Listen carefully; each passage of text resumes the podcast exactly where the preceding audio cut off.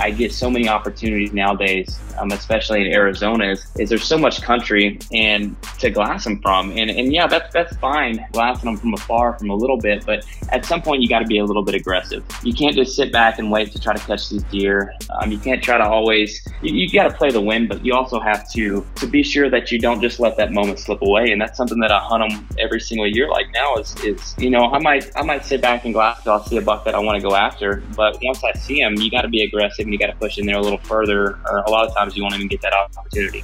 I don't get that opportunity to hunt Arizona a lot um, throughout the year, so I, I hunt it for at most ten days. So I got to make the most of my opportunities because I see too many times people complain about how hard that hunt is, and it is hard. But you, you have to play it smart. But if you are aggressive, you're going to get your opportunities. Um, I don't care what Arizona Fish and Game says on statistic wise. That's one of the things that drives me nuts is when people pay attention to those three to four to five percent success rates. If you bust your ass and you get in there and you are aggressive, but at the same time calculated, you're going to get your opportunity.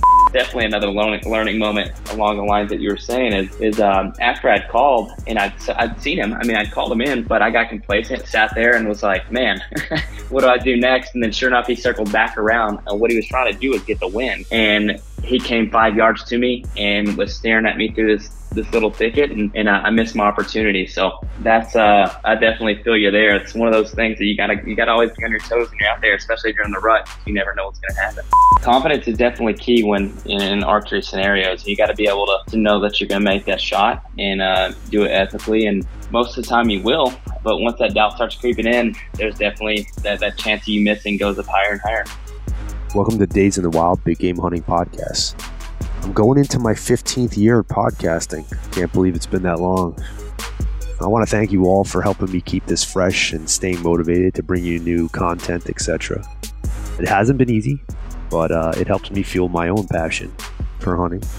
Speaking of helping me keep this going, please go check out Phoenix Shooting Bags and use promo code John Stallone, all one word, to save 20%.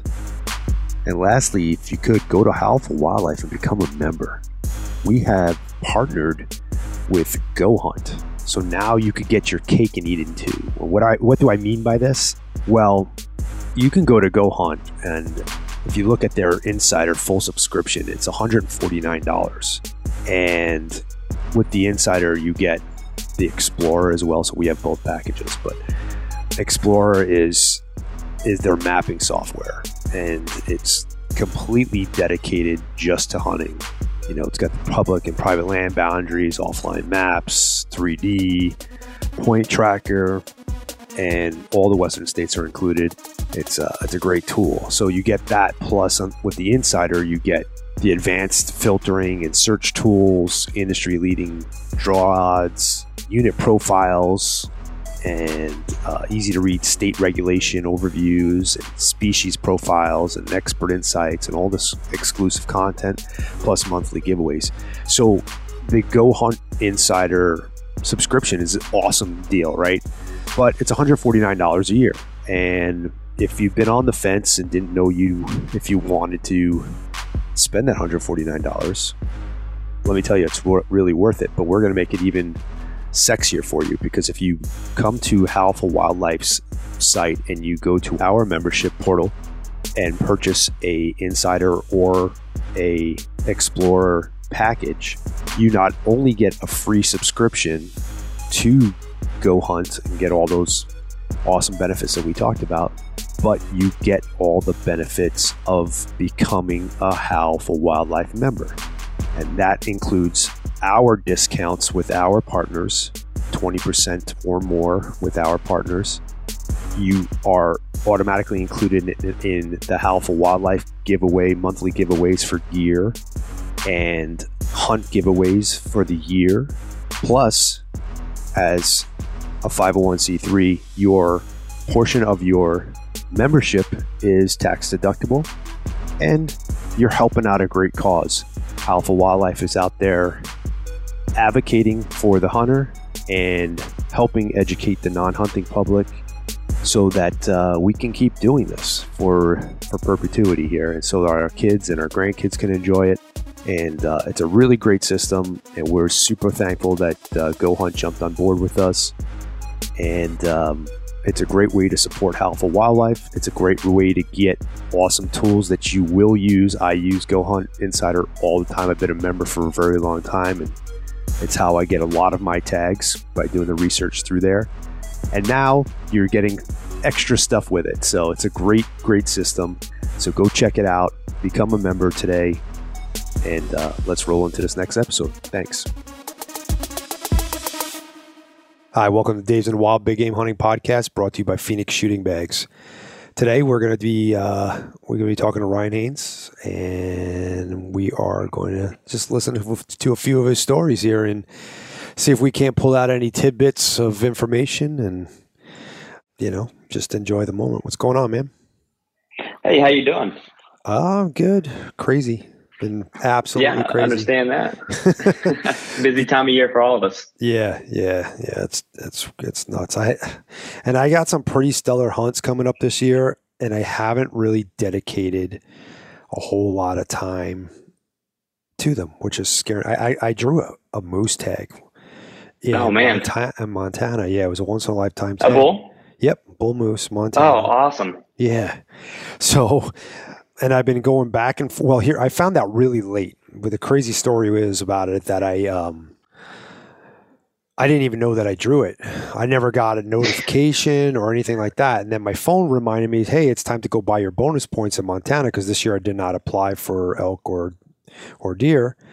So you got to buy the bonus points separately. Yeah. And I got the reminder on my phone, and I went on there and it said, "Hey, you have an unpaid tag bill, like unpaid invoice." And I'm like, "What?" Clicked on. It. I'm like, what? Twelve hundred and something dollars. I'm like, what is it? I'm like, holy shit! I drew a freaking moose tag, and I didn't even know yeah, about you it. can't like, beat that. so had I not gone on there, they would eventually, I would assume, would have Probably given forfeited. That, yeah, and I would have lost a freaking once in a lifetime hunt because I didn't know about it. Absolutely. Oh awesome. man, it's uh, yeah, that's insane. It's lucky how it worked out. Yeah, so I didn't find out about it till two weeks ago basically July 1st is when I got the uh, notification to go buy my, you know, because that's when the bonus point opens. And I'm like, oh my, so like I'm so far behind the game. I considered going outfitted. Actually, lean towards going outfitted because it's a once in a lifetime tag. I know I'm not going to be able to get up there because I drew a elk tag that I've been waiting for for eight years. Also, so oh man, I don't want to forfeit that tag. So I don't, it's not like I got time to go scout. And I'm like, well, yeah, maybe try to go outfitted. And now no no outfitter has any availabilities, and and that particular unit, there's only you know a handful of tags, like two or three tags. So there's not a whole lot of moose guys out there. So yeah, um, I um, I feel like I hopefully I don't squander this awesome opportunity. oh, I think you'll get on something. I'm sure. Um, when uh, when's the hunt? I see they give you a lot of time, which is nice. It starts in September and it goes all the way to Thanksgiving. Okay, yeah, you got a little bit of time for sure. Yeah, so I'm gonna go give it a crack during the prime rut, which is that like yeah. last last week, September first, couple of weeks of October. Uh, go give it a crack for about a week, and then I have to go go to Florida because we already had family family trip planned. And if I don't, I will go back again afterwards at some point. Yeah, so, awesome, awesome. That's uh, that's going to be a hunt right there. So I'm uh, we're pulling for you. I appreciate it, man. I'm going to need all the help I can get. I'm going to I got to figure it out. I, I've never even. I mean, I've been moose hunting before, and I've got skunked twice, but I don't really know how to call. I don't know when to call. I don't know any of that stuff. So I got to do some studying here. So, well, that's the fun of it. Yeah, yeah. See if you can figure it out, figure it out on the fly. So, and I completely understand that. but It's going to be a, a, heck of a hunt, and we'll uh, we'll see if you can uh, you can get one on the ground. Yeah, it'd be nice. Why don't you give us a little rundown about uh, yourself, and uh, yeah, we'll we'll get into some of your stories. Yeah, so I'm actually based out of southeastern Oklahoma. I've always been a whitetail guy. So I grew up a whitetail guy, and actually grew up uh, archery only. Um, not not really by my preference or anything, but the, the county I grew up in, actually in North Texas. So I live on the border of Texas and Oklahoma, um, even today. And in the county I grew up in, it's one of the only counties in Texas that is bow only. So hmm. we, uh, I, I thought I you grew up use like rocket launchers and and stuff like that. that's that's most Texas. That's down in South Texas. They do they do things a little different down there for sure. So, but no. So I grew up uh, a bow hunter. That's that's really all I do, and even to the to this day, I've actually never taken an animal with a rifle. And out of everything that I have killed, that's that's one thing that I kind of want to get into is some rifle hunting out west at some point. So, but uh, no. So I, I grew up here in Oklahoma and and where I currently live, and and uh, I mean I've ventured out west quite a few times now. So I about three or four years ago I took up photography and videography and and kind of grown my passion there just as much as as hunting and and kind of got involved in into some of the industry and and uh, today work with a few awesome brands that treat me really well and and uh, I'm just excited for what the future holds. So that's a little bit about me. I just I'm just a guy who likes to get in the outdoors and take photos and uh, and hunt animals with the old stick and string. So awesome. Sounds great, man. Um, now, is that primarily what you do? Is just the photography, or do you have a, a, a nine to five too? Man, I have a nine to five as well, but I got lucky with this one. So I, I, uh, I'm actually a safety consultant for an insurance company. So basically, we're just a, a, a big insurance company that that does commercial insurance, and I just make sure people aren't going to burn their buildings down and and uh, getting car wrecks. So that's kind of what I do as a nine to five. I work from home. It allows me to uh, make my own schedule and and get uh basically all the free time that I that that I can for for all my hunting adventures. So awesome. So uh, yeah, if you could, if you could share a story with us and maybe had a a teaching moment or you had an aha moment or maybe changed the way you hunted a specific species or you know, learn something about hunting that changed the way you hunt today? Yeah, so one one of those stories that really sticks out with me is a couple years back. I, so I've been hunting Arizona now every January for probably since 2019, and uh, that's one of my favorite hunts. And and it, what sucks is it seems like it's kind of disappearing. Um, it's one of those hunts that they're they're making it harder and harder, especially for non-residents and even even residents. But um, it's one of those hunts that slowly each unit each year kind of seems like they're putting regulations and, and strangleholds on each unit. And um, it's disappointing to see but uh, that's one of my favorite hunts each year. And a couple years back i uh, we got into a unit that we'd never really been before but i'd done a lot of uh, studying on the maps and, and kind of had an idea where i thought some deer would be. And sure enough we get there and it was just covered in deer. I mean each day we were seeing 40 50 deer 10, 11 bucks. I mean, good shooter bucks. Um, and they're rutting like crazy. And we spent probably the first six or seven days trying to get on these deer and uh, basically just glassing from a from afar and then putting a play on them.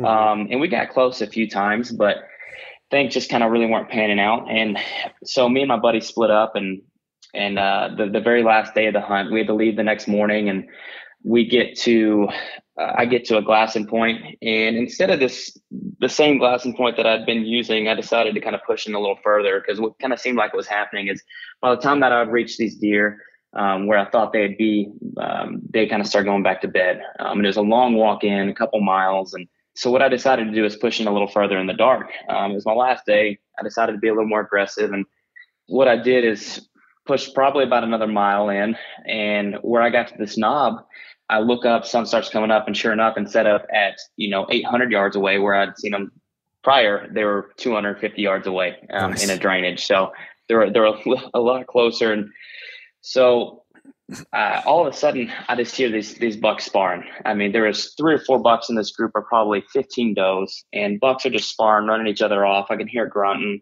One of the best mule deer ruts that I've ever witnessed, and so I, I try to creep around these deer to get my wind right, and sure enough, I did. But they're kind of starting to feed back towards the. By the time we get over there, kind of feeding back towards the the pines and the thickets, and and kind of making their way back to bed already. And so when I get into the into the trees, I I mean I'm probably 50 yards away uh, from where I think they're going to come out, and they do, but there was no bucks. Hmm. so they kind of feed away. They they start feeding away, and I, I kind of get in front of them again. But this time I decided to pull a rattle bag out, which is kind of funny because everyone that I talked to in in Arizona, um, that's something that they tend not to do is bring some whitetail tactics back from the Midwest over there and and uh, and hit some horns. But sure enough, I I mean I do it every time. I, brought, I busted the rattle bag out and I, I hit a little sequence along with uh, some doe estrus bleats and And sure enough, a doe pops out 50 yards. And here's the buck that I've been after like the last like five days. Probably a, a good mid 150s four point, um, solid deer. And he stops at 50 yards, pull back. And sure enough, I missed him. Oh, um, went went right under him. Um, last day of the hunt, I'd worked my ass off the entire time, and uh, it was just kind of one of those moments where where you're like uh, you, are disappointed, but at the same time, I had the opportunity. So I'm walking up. I look at my arrow; it's shattered, no blood on it, and um, it's about at this point probably around 11:30 now. And I make my way to the top of the ridge, and it's a big flat spot um, with a whole bunch of elk wallows in it. And I sit down under this this uh, this overhanging tree in the middle of this flat spot on the side of the mountain, and I I pull out a breakfast burrito that I'd made the night before, and it was just kind of sitting there thinking that. Uh, man, I missed my opportunity, but it was a hell of a time. So what I decided to do is pull that rattle bag out one more time as I'm eating my burrito. Mm-hmm. My bow is sitting about my, my bow is sitting about a yard away from me on the ground. And I hit a I hit another little sequence. This is probably 15, 20 minutes after I've shot shot at that buck. And as I set the rattle bag down after hitting a little sequence, I hear footsteps to my left. And I look over and sure enough, there's this buck that's way bigger than the one I just shot at. Um, just, I mean, charging at me. And this is one of those stories that it's almost hard to believe in, in, unless you were there. And this buck is charging right at me. I'm, I'm in a shaded spot. The wind is good. I don't think he would even cared if he'd have saw me. Is how rutted he was. Uh, he was though.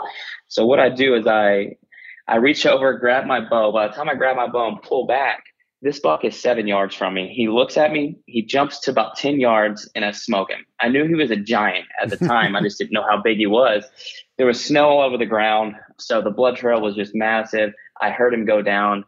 I waited about 20 minutes, and I, I mean, I already knew he was dead. Walked over there, and sure enough, it was about a 180 inch double drop tine buck. So awesome. that's one of those. That's one of those those moments that I'll never forget. It was uh, that was really one of the really one of the first times that sitting there and kind of thinking about how to hunt these deer that has made it to where I, I get so many opportunities nowadays, um, especially in Arizona, is, is there's so much country and to glass them from. And, and yeah, that's, that's fine. Um, glassing them from afar from a little bit, but at some point you got to be a little bit aggressive. You can't just sit back and wait to try to catch these deer. Um, you can't try to always, you, you got to play the wind, but you also have to to be sure that you don't just let that moment slip away. And that's something that I hunt them every single year. Like now is, is, you know, I might, I might sit back and glass until I see a buck that I want to go after. But once I see him, you got to be aggressive and you got to push in there a little further. Or a lot of times you won't even get that opportunity. But that's definitely one of those moments that sticks I, with me. I couldn't agree with you more. I'm definitely not one of those guys. And sometimes it bites me in the ass. My aggressiveness definitely bites For me sure. in the ass. But I usually err on the side of there's my opportunity. Go take it. Because you don't know if that opportunity is going to come back, especially when you're hunting the rut. Like, I can see, like, I feel like I was just having this conversation with somebody, but I, I can see somebody doing that in the early season when they're on a pattern and, you know, the likelihood of them being in that same drainage or even in the same spot is very good. But in the rut, you don't know that. They could have yeah, a, exactly. They could get a whiff of a doe freaking four miles away and and take off. Which I see every yeah every yeah. January. I see that. Yeah. I mean, and you'll see them. Uh, I think this past January we were hunting um, down kind of in the southern portion of Arizona. There was, I mean, we'd see new shooter bucks in the same drainage every single day, and then not see them again. Yep. So they come I mean, in, they're just passing out, through. You never know where they're going to be there. Yeah. So especially someone coming from from Oklahoma, it's like I, I, don't get that opportunity to hunt Arizona a lot um, throughout the year. So I, I hunt it for at most 10 days. So I got to make the most of my opportunities because I see too many times people complain about how hard that hunt is, and it is hard. But you you have to play it smart. But if you are aggressive, you're going to get your opportunities. Um, I don't care what Arizona Fish and Game says on statistic wise. That's one of the things that drives me nuts is when people pay attention to those three to four to five percent success rates if you bust your ass and you get in there and you are aggressive, but at the same time calculated, you're going to get your opportunities. And I mean, every year since I've had great opportunities and I've missed or I've, I've connected and just couldn't find them or my buddies have connected. And it's just, it's something that you gotta, you definitely have to, to get in there and do because I see too many times of people going out west and glassing, glassing, glassing, glassing every single day until it's, you know, the very last day and then their hunt's over. Mm-hmm. So definitely one of those things that sticks with me throughout the years. Yeah, without a doubt. So, and, and, and kind of looking at the, the tactics that you use and the whole rattling bag and one, one thing that stuck out to me is that, you know, you, you started doing that and your bow was three yards from you or yeah. our yard from you or whatever it was. And it's like, I've been in that situation before and, and I've still made that mistake now, freaking 30 some odd years of bow hunting later. But like, I can't tell you what one that part that's one that sticks out in my mind right now is actually when I was whitetail hunting um, years ago, and I hung up my bow and I bent over and I grabbed the bleat can out of my my pack and I and I hit that can twice. And it's like I did it, but then I didn't actively hunt afterward. I wasn't looking. I wasn't like, okay, is anything going to respond? I like did it just to do it. It was like a weird yeah thing, and I'm like trying to pull out my sandwich after doing that. Like I was, it was like weird. Like I, and then I look up and there's this freaking buck staring at right at me, and he came running right in. And I'm bent over, and he's looking up at me in the tree stand, and I'm like, "Uh, yeah, I'm, you know, I'm busted. There's no way I'm You're gonna busted. get." My, but, and I've done that stuff before, like even elk hunting where I've, you know, just like, ah, oh, matter of fact, we did it this past year. We were, I, I specifically told Charles and my buddy Dan, we were, we were heading back. We were way back in this freaking canyon complex, like 10 miles plus away from to, to where we had to park the truck. And we're walking back. I'm like, hey, listen, let's just kind of we're we're gonna quit a little early today because we just bust got busted on a giant bull that Charles was gonna try to get, and um, whatever, fell apart. But we're heading back, and I'm like, hey, let's just kind of like let's do the cow party the whole way. You know, let's just pretend we're you know a bunch of cows on this trail, and we're and we were doing that, and and for the first probably mile or so, I was actively hunting, and as soon as I got complacent, guess what? We had yeah. a freaking bunch of elk come right up to us. There was a bull. You know, it was a raghorn bull, but we were getting second to last day. I think we were, and I, Charles would have been happy to shoot him. And like, you know, it, like I was going through the motions, but I wasn't actively hunting. So like, it's really important. I think if you're going to do something that might evoke a response or whatever, then you, you got to be in the moment, like you know. A hundred percent. And it, it's funny is I have a I have another little story um, about me hunting whitetails in Kansas last year, and so it is the biggest buck I've ever seen on public land anywhere in any state. Was last year in Kansas, and I ended up missing him. I had a good opportunity, but um, was a whitetail or a muley? Uh, a whitetail. Okay. A whitetail in, in western Kansas, and uh, I I went up there and studied a whole bunch of maps. Um, I've hunted a lot of pub, uh, private land in Kansas before, but never public land, and so I gave it a shot last year and hunted a whole bunch of walk-in land. Well, it was uh, probably out of five. I only had five days to hunt. I just killed a good buck in Texas, um, so the wife gave me five days to hunt. Um, I was I, I am in the tree a lot uh, that time of year, so I definitely understand. And so in five days of hunting, I saw six big deer, uh, six mature deer on public land. Um, but this one instance, I'm scouting this new piece midday, wind's blowing like 40 miles an hour, and I walk in, and um, it's a big CRP field, and then there's a drainage, a creek bottom drainage at the end of the property. Mm-hmm. So I'm walking to the CRP field with no trees. Well, I get about halfway down, and there's a doe, and uh, she's running at me, and I'm like, "What the? The wind's perfect in my favor." And I was like, "There must be a buck chasing her." And sure enough, there's this giant, probably 170 inch typical 10 right behind her, mm. tongues out, chasing her. He's at 40 yards, but he's just running. There's nothing I could do. The wind's blowing so hard. So I see him go down in this this cedar thicket that goes into this creek bottom. So I kind of go after him just to see him. Like the wind's blowing so hard, I might be able to creep up on him. Sure enough, I get down there and I somehow get between the doe and the buck because I I get down in the cedar thicket and the doe is 10 yards from me in front of me, doesn't know I'm there. She walks right in front of me. I'm like, oh, the buck's gonna be right behind her. But then I hear a blow behind me, and sure enough, I look back and 20 yards away, there's this big buck, mm. and he he blows out, And um, I'm like, well, uh, what do I do now? So I walk back to the truck. I was just going to scout this place at first, and I was like, well, there's there's definitely big deer in here. So I go back, I get my saddle set up, completely walk around the opposite side of the property, and I walk in through the creek bed. It's a large, it's a big creek. It's dry, and I'm I'm walking into the creek bed.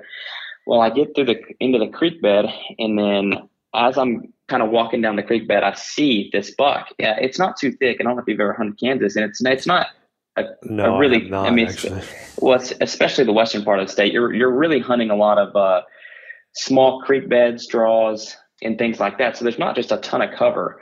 So as I'm walking through this this creek, I look up, and a couple hundred yards away, I'm glass. I'm taking 20 steps in glass and 20 steps in glass, and then I see this buck, and he's still chasing this doe. And I'm like, okay, well, he's still in there. He didn't go too far. So as I'm getting through, I'm walking and uh, getting to a spot to where I want to see if I can set up a saddle. And I'm like, well, just let me see if I can throw out a few calls. So I'm sitting down and I throw out a few, I rattle, throw out a few bleats again. And sure enough, five minutes later, this buck has circled all the way back around, runs 40 yards from me, but I don't have a shot. And I'm like, man, I there goes my opportunity again. So he runs completely away, and I'm just sitting there. Um, I'm, I'm sitting there on my ass thinking like trying to figure out which tree I want to get in because there's the, the trees are really short and stubby. They're not really there's not really anything I can get a saddle in. Hmm. So as I'm just kind of sitting there behind this thicket, kind of twiddling my thumbs, thinking what I'm going to do next for the evening, I hear something from behind me through the creek bed, and all of a sudden I look up, and five yards from me, I swear to this day, this is the this is another crazy story. This buck is staring at me at five yards Oh, through this Jesus. thick through this thicket. He's staring at me at like five yards. My bow's on the ground still. And I'm like, I kind of have my bow though in my hand, but it's on the ground, so I, I just don't move, and I'm just staring at him. I mean, he's he's drooling. I can see everything. Then he busts off. So as he busts off, I pull back my bow, and at the time I had a Garmin Mhm. um, rangefinder sight on, and oh wow. so I pull back, and then the only thing he's he's behind this tree now, but the only thing showing is his shoulder and probably two to three inches of his vitals, and then a tree. So this is my only shot. I didn't want to shoot him in the shoulder. I was like, the last thing I want to do is shoot this buck in the shoulder and not be able to find him. So I tried to pin it as close as I could to this tree at 30 yards, and I still have a picture on my phone of this buck. What happened is it skinned my broadhead had skimmed the tree Hmm. and then shot right over his back. So there's a there's a whole bunch of marks in the tree from my broadhead. Went right over his back, and I never saw that buck again. So that's definitely another learning learning moment along the lines that you were saying. Is is um, after I'd called and I'd I'd seen him. I mean, I'd called him in, but I got complacent, sat there, and was like, man, what do I do next? And then sure enough, he circled back around. And what he was trying to do was get the win Right. and he came five yards to me and was staring at me through this this little thicket and and uh, I missed my opportunity. So that's uh I definitely feel you there. It's one of those things that you gotta you gotta always be on your toes when you're out there, especially during the rut, because you never know what's gonna happen. Yeah. Yeah. Man, hunting whitetails on the ground is fun, huh? It's like a Oh, completely it's a good different time. thing. Yeah. It's a good time. It is, but uh, there's something about being in a tree too, man. I I'm like I said, that's what I grew up doing, and that's just one of my favorite favorite ways of hunting them. Is uh, especially when I talk to people out west, it's funny because they they they, they it seems like they can't stand uh, tree stand hunting, and definitely get it because they've grown up, you know, walking the mountains their entire lives. So. But there's a, it's definitely a game of patience and um, Well, trying yeah. to trick that old buck. Yeah, I tell people that all the time. I'm like, yeah, you it's two different two different games, right? Like you when you're hunting in the mountains, you're you're playing football. And when you're when you're hunting out of a tree stand for whitetail, you're playing chess. Yep, You exactly, Both exactly. That's a Very- good analogy. Good games, right? But one's more about physicality and the other one's more about wits, you know? Yeah, tactics. There's a lot that goes into it. It's uh, a lot of people think that, especially white uh, people that don't whitetail hunt a lot, especially in the Midwest and things like that, is is uh, they think it's just you go out there, you put bait down, and you shoot them. Yeah. um, Yeah. And honestly, a lot of places in South Texas are like that. and I'm not Yeah. knocking it. I'm not knocking it at all. But uh, Well, I mean, where- aside from Texas, I mean, other places that you could bait, it's still not even that easy. Like you know, no, it's not. That's what people don't understand. Is in Oklahoma we can bait here, but um, one thing I tell people is, uh, so we we do a lot of uh, management on our properties that I have here, and and from food plots to uh, to summer work to to to really growing a herd of deer that that we we manage to to take just the mature bucks only and and uh and limiting our doe numbers. So, but what a lot of people don't understand is the work that goes into it. But I've we don't use feeders here at all because I've never once seen a buck or a mature buck at least killed over a feeder where I am. They just don't. They're just smart. I mean, I've seen mature bucks hold up at 100 yards and look at a feeder, but around here it's just tough for them to for us to hunt them that way. And it's just, I've never seen success and never had success. I've killed a lot of mature bucks throughout the years here, but not one of them over bait, which yeah. is crazy. Um, I mean, I could kill a doe over bait any day, but those mature bucks are, are mature for a reason. Yeah. Yeah, for sure. They know that those bait, bait sites, and, and maybe not necessarily because of human pressure, but that's also a place for a, you know, predator who yeah.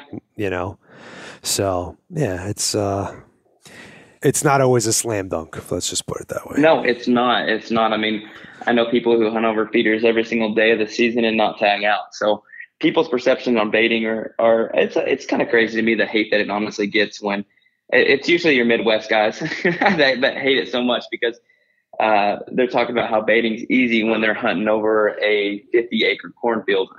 yeah, exactly. So, I mean, to each their own. Uh, just get out there and see what you can do and see what you can get on the ground. Exactly. Do you have any uh, other cool stories you want to share with us?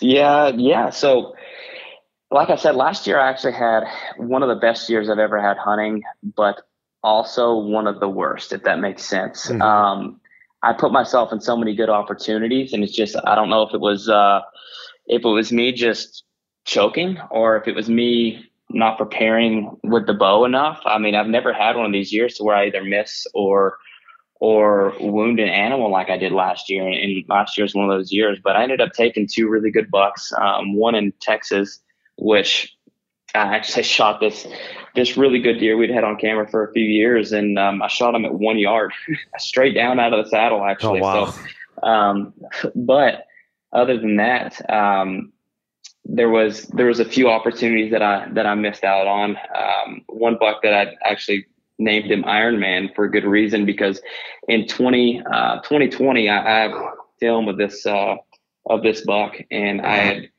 uh, he came into the food plot October 10th actually and I had backstrap shot him. And this buck I'm not kidding probably ducked I mean a good solid two yards. Um, he ducked so fast at 30 yards ended up backstrap shooting him and I believe it. I knew this buck I mean, it's crazy what those whitetails can do. And looking back on it, um, on film, I mean, his head's down, and I should have waited till his head to come up because they duck so quick when their heads are down. But he was relaxed, and I thought I could do it. But so after I'd missed him, I knew. I mean, after I'd hit him in the backstrap, I knew he was gonna be fine. And sure enough, he turned up. Uh, you know, two days later, and hunted him all season, and never really got another opportunity at him until my friend actually shot him the last day of season in January but turns out this poor guy, he, he shoulder shot him. And this guy, funny enough, is a professional professional archer. Um, I mean, he's won he's won a lot of a lot of competitions throughout the throughout the years. So, um, but what's funny is it, it, happens to everyone, and he he shoulder shot him, and we never found this buck. Um, and, and, it was one of those things where he was he was a really good deer, and and we missed out on the opportunity of him, and so we we wrote him off. Never saw him on camera again. And then Oct- last year in October rolls around, and sure enough, I get him on my cell cam. I mean, it'd been over. It'd been like a year. I hadn't seen him since. He used to summer on us, and sure enough, he shows back up. Hmm. so I last year I went and hung a saddle and more of an observation set to to look at this buck, see if I could get eyes on him. And where he came out was completely unexpected. He came out in the middle of a CRP field that I did not think he was bedding in because um, he used to bed in a completely opposite side of the property. Came out from behind me in this small CRP field and works his way to me. I'm trying to get the camera on him, and and um, solo filming is just tough. It's mm. uh, it's one of those things that's it's it's so frustrating, but it can be rewarding at the same time. And I uh, I'm trying to get the camera on him, and then all of a sudden he's he's at five yards, and then he's at 25 yards because I'm trying to get the camera set up, and um, so I had to stop him. I stopped him, and, and I just completely pinwheeled him. Um, perfect shot, but I think he was quartering a little more than what I'd anticipated, and put it in his back shoulder. Um, the arrow stuck in his offside shoulder, and plugged it up and uh, I gave him probably four or five hours and went and looked for for more blood. And, and the initial blood for about 60 yards was I thought it was going to be a cakewalk because it was so I mean it was so thick. And then we we get to looking and looking more, and man, we just never found him. So that was one of those heartbreak stories that that we that deer had been shot three times in two years. Uh, and you know, sometimes it happens, but that's, that's one of those, that's one of those things. Yeah, and that's why his name was Iron Man, and it's just it's unbelievable. Um, I mean, I know that deer is, is dead now. I'm, I'm not going to write it off, but because uh, it's past. But that deer has to be has to be a goner, man. It's it's one of those those uh, those stories It still gets to me um, because the history I had with that buck for the last three years. But um, but yeah, so like I said, last year was a, a year of a lot of success, but also a lot of uh, a lot of failure as well. Yeah, I had a year like that, and it was like again, like like you said, one of the best, but also one of the worst years ever. It was the best year because I created so many opportunities, and I ended up wounding three animals in one year.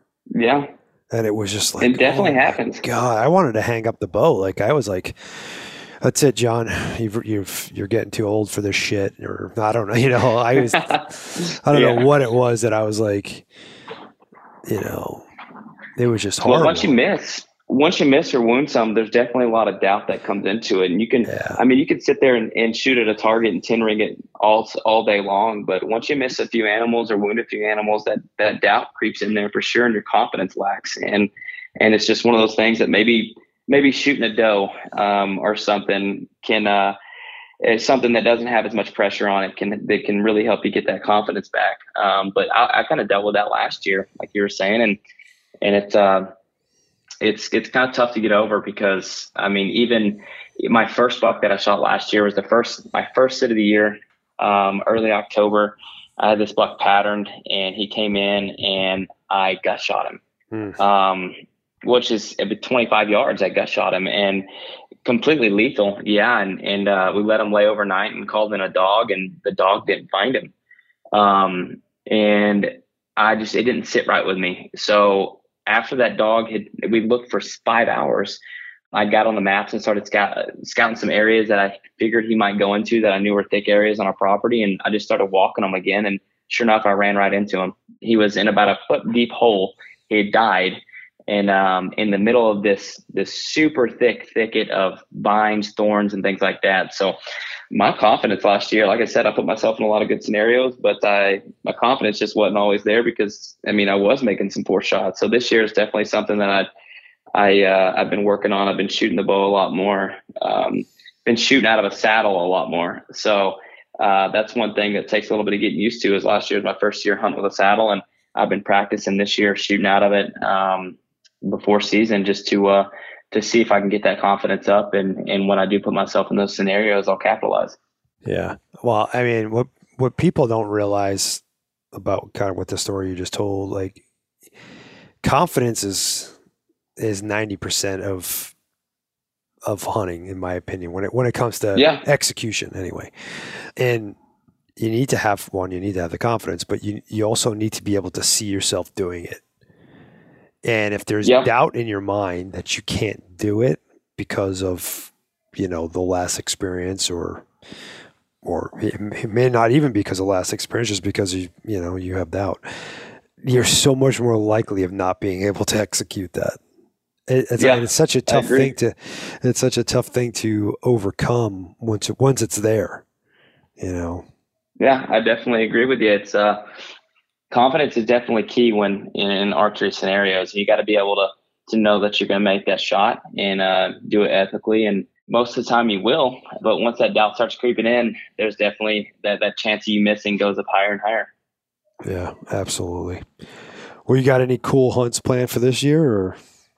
I do. Um, so I leave uh, for over the counter elk in Colorado early September uh, to a place we had last year. And I've actually, man, I've been lucky the last couple years elk hunting. I, I killed a good bull two years ago in Idaho, a solid bull. My, that was my first time actually elk hunting with a bow out west.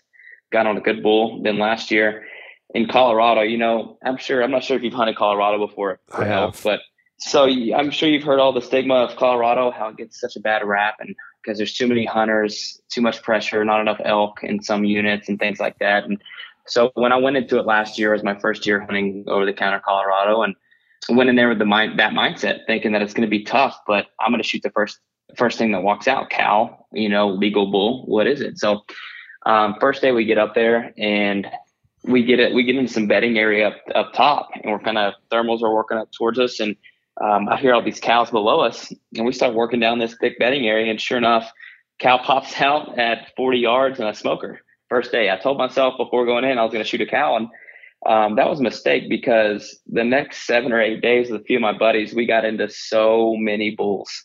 I mean, just large bulls. So this year, I'm excited to go back. I've got that planned. I'm definitely not shooting a cow the first day this time. I'm gonna hold out for a while. So uh, when people tell me that Colorado over the counter is, is useless and not worth it, I uh, I just kind of I don't really listen to that, that that that kind of negativity anymore because I know there's you bust your ass hard enough, you're going to get into some elk, and that's exactly what we did. So I've got that one planned. I've I've got uh, Oklahoma antelope Oh, nice. um, this year. Yeah, so I'll be chasing some goats out there, and then I've got Oklahoma and Texas whitetail, and then I'll be back in Arizona in January. So if if the unit's not not capped out, they made some regulation changes. yep. Yep. We sure did. So yeah, but uh, so I've got a I got a busy year this year ahead, and hopefully able to capitalize on something. nice. That's awesome.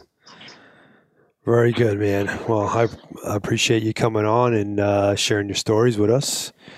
Love to have you on again. And probably uh, next time I have you on, I'll uh, we'll we'll go over some like tactics and stuff like that. I'll send you Oh, for sure. get you set up with some questions and uh, and have you school us on some what, what you do to be successful. Awesome. Yeah, that works with me. Anything photography or hunting wise, I'm always down to talk about it. So. I appreciate you, man. Thanks a lot. Hey guys, thanks for checking out the show. Really appreciate you. Keep those reviews and those comments coming. Helps us keep this free. Do me a favor, go check out Phoenix Shooting Bags. Use promo code John Stallone to save 20%, all one word. And check out Howl for Wildlife. Thank you very much, and we'll catch you on the next show.